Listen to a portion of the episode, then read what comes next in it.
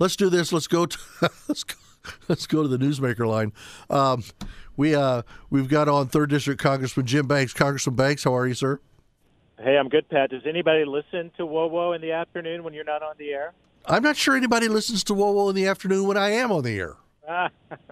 so when I, when I go home and I, I, go home and I'll ask Kim, I'll say, "Honey, did you think the show was okay today?" And she'll go, "Wait a minute, you were on today." Uh, uh, uh, let me ask you a, a couple of questions here before we get on. I want to ask you about um, New Hampshire and all that, and Donald Trump and Nikki Haley. But before I get to that, um, an article hit our website about um, Mr. Rust, who is, um, I think, running against you for the Republican nomination uh, for Senate in the state of Indiana. The problem is he doesn't he doesn't meet all the requirements that were not put in this year, but they're in there every year for what your voting record needs to be like. In other words, to be considered for as a Republican candidate for Congress, for the Senate, for whatever. And he didn't. And I've gone back and I've looked at stuff again, Jim, and this isn't me, you, friends, and so I'm taking you over anybody. This is just the rough facts.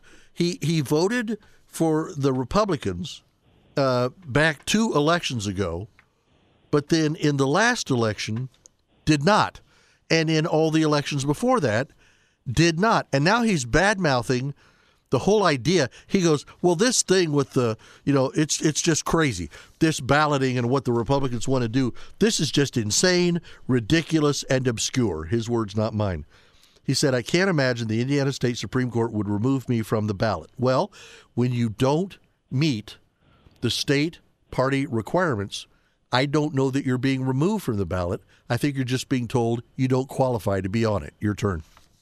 Yeah, that, I don't know if John Rust is going to be my opponent on the May Republican primary ballot or not. What I what I can tell you about him, Pat, is he is a lifelong Democrat. He yep. voted Democrat uh, in Democrat primaries, Obama, Biden, uh, 2008, 2012. He voted in in uh, Republican primaries until 2016 was the first time he voted Republican. He hasn't voted in a primary since then. Yeah.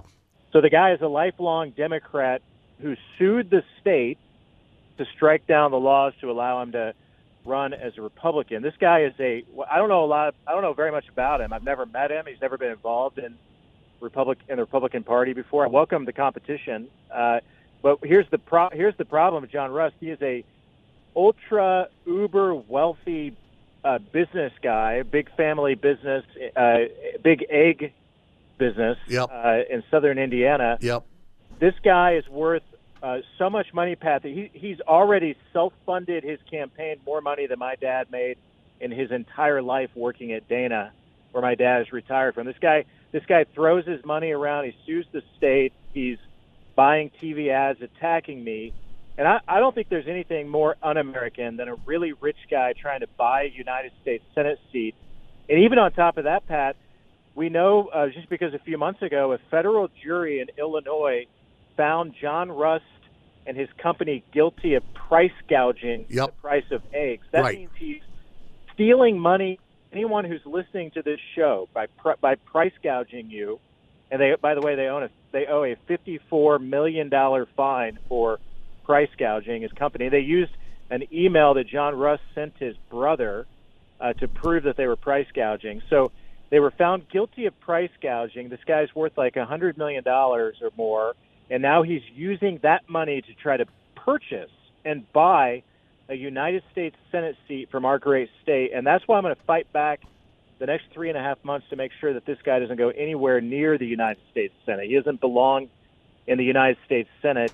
Uh, he belongs somewhere else uh, for for stealing money from hardworking Hoosiers like all of you, uh, and and uh, uh, raising the price of eggs so that he can Ill- illegally and corruptly make more money and then turn around and try to use that to buy a Senate seat. It, it really it really infuriates me that a guy like that thinks that he he should be our next United States senator. Well, I, I don't know if it's because of the money he has or be, because of the fact that that great great great conservative George Soros has decided that he's also backing his campaign. I said if I put my tongue in my cheek any harder than I just did, I would have wounded myself. Um, why doesn't Soros do this?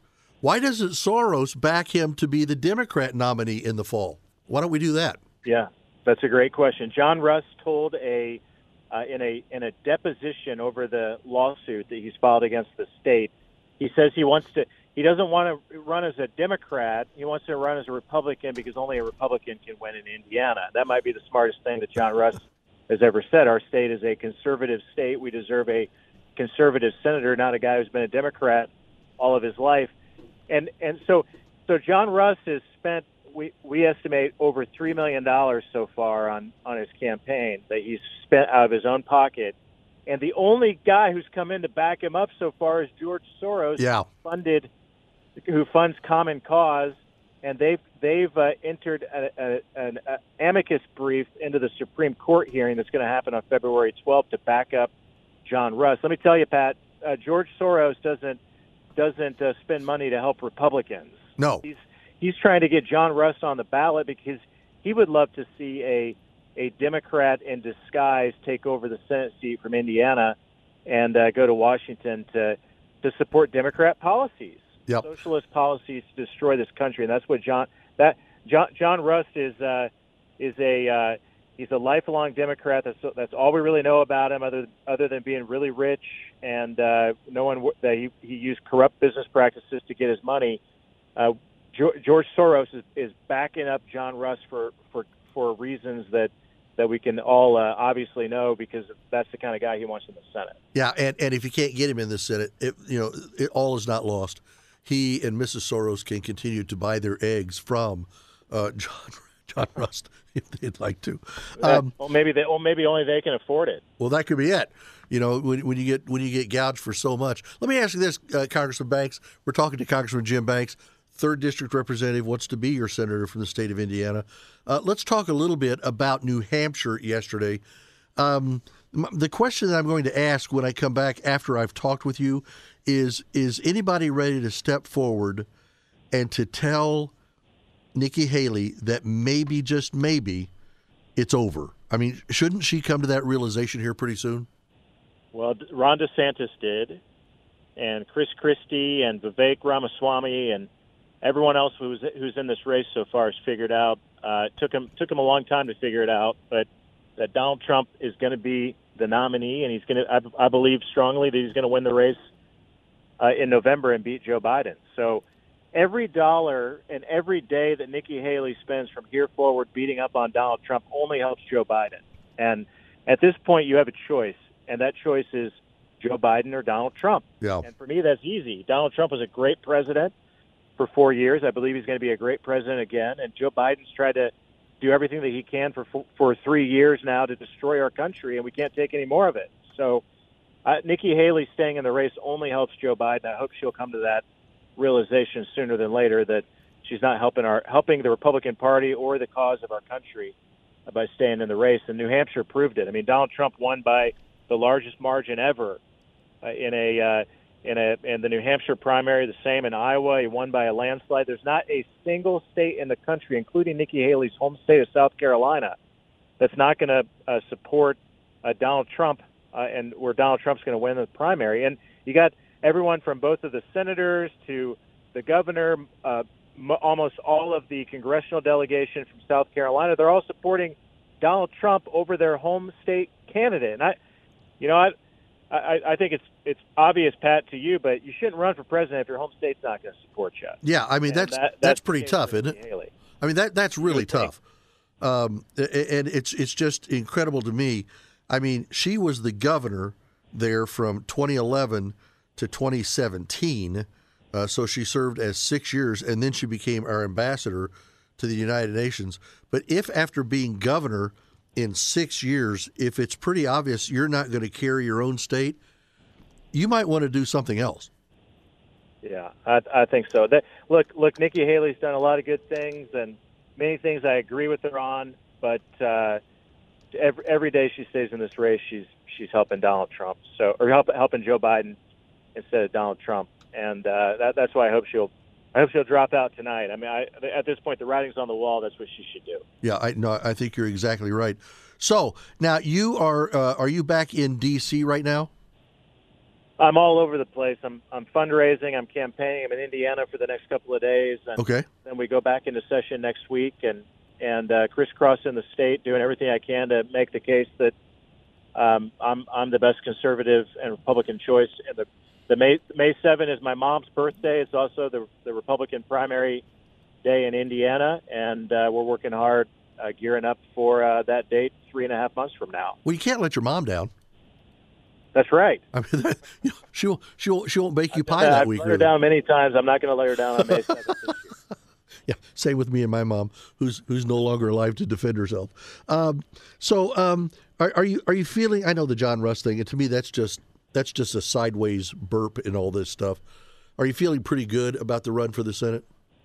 We feel great. I mean, the support we have from every corner of the state, the endorsements from leaders in every single county in the state um, we feel great about it. I'm not taking anything for granted. And when a when a rich guy steps up, who's a lifelong Democrat, is trying to buy the seat, we're, we're it just means that we're going to fight back even harder and campaign harder and do what we have to do to do our part to make sure that the Senate seat in Indiana stays in the Republican column because we have a really good chance this year of winning Senate seats, beating Democrats in Montana, Ohio, West Virginia, Arizona, and other states to give the Republicans a majority in the Senate to work with President Donald Trump to save our country, and I'm doing my part to make sure that happens. Well, listen, best of luck to you, my friend. We, um, the lovely Mrs. Miller and I, and a couple of our friends, we leave tomorrow morning for Nashville as we're going down there for an, an inspirational weekend with the Collingsworth family and several other people. So I'm going to be out of pocket and be back here in the chair on Tuesday. So probably we'll try to talk to you again next Thursday on our regular day.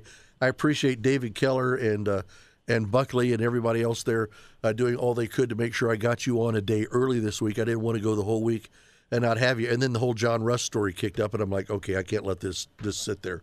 So I, you know me, I uh, it doesn't take a whole lot to, to trigger my fire. So I just I thought I I might as well go after him. I don't think I'll ever meet John Rust, but if I do, I guarantee by the time we meet face to face, he'll probably have some idea who I am. I'm sure. I have no doubt about that. Yep. Have fun in Nashville. Thank you, sir. I appreciate you very much. Have a great weekend. All right. Goodbye. Third District Congressman Jim Banks, uh, who has just stepped off a Southwest Airlines flight, and that's how we were able to grab him when we did. We're going to be back with more straight ahead. Podcasts by Federated Media.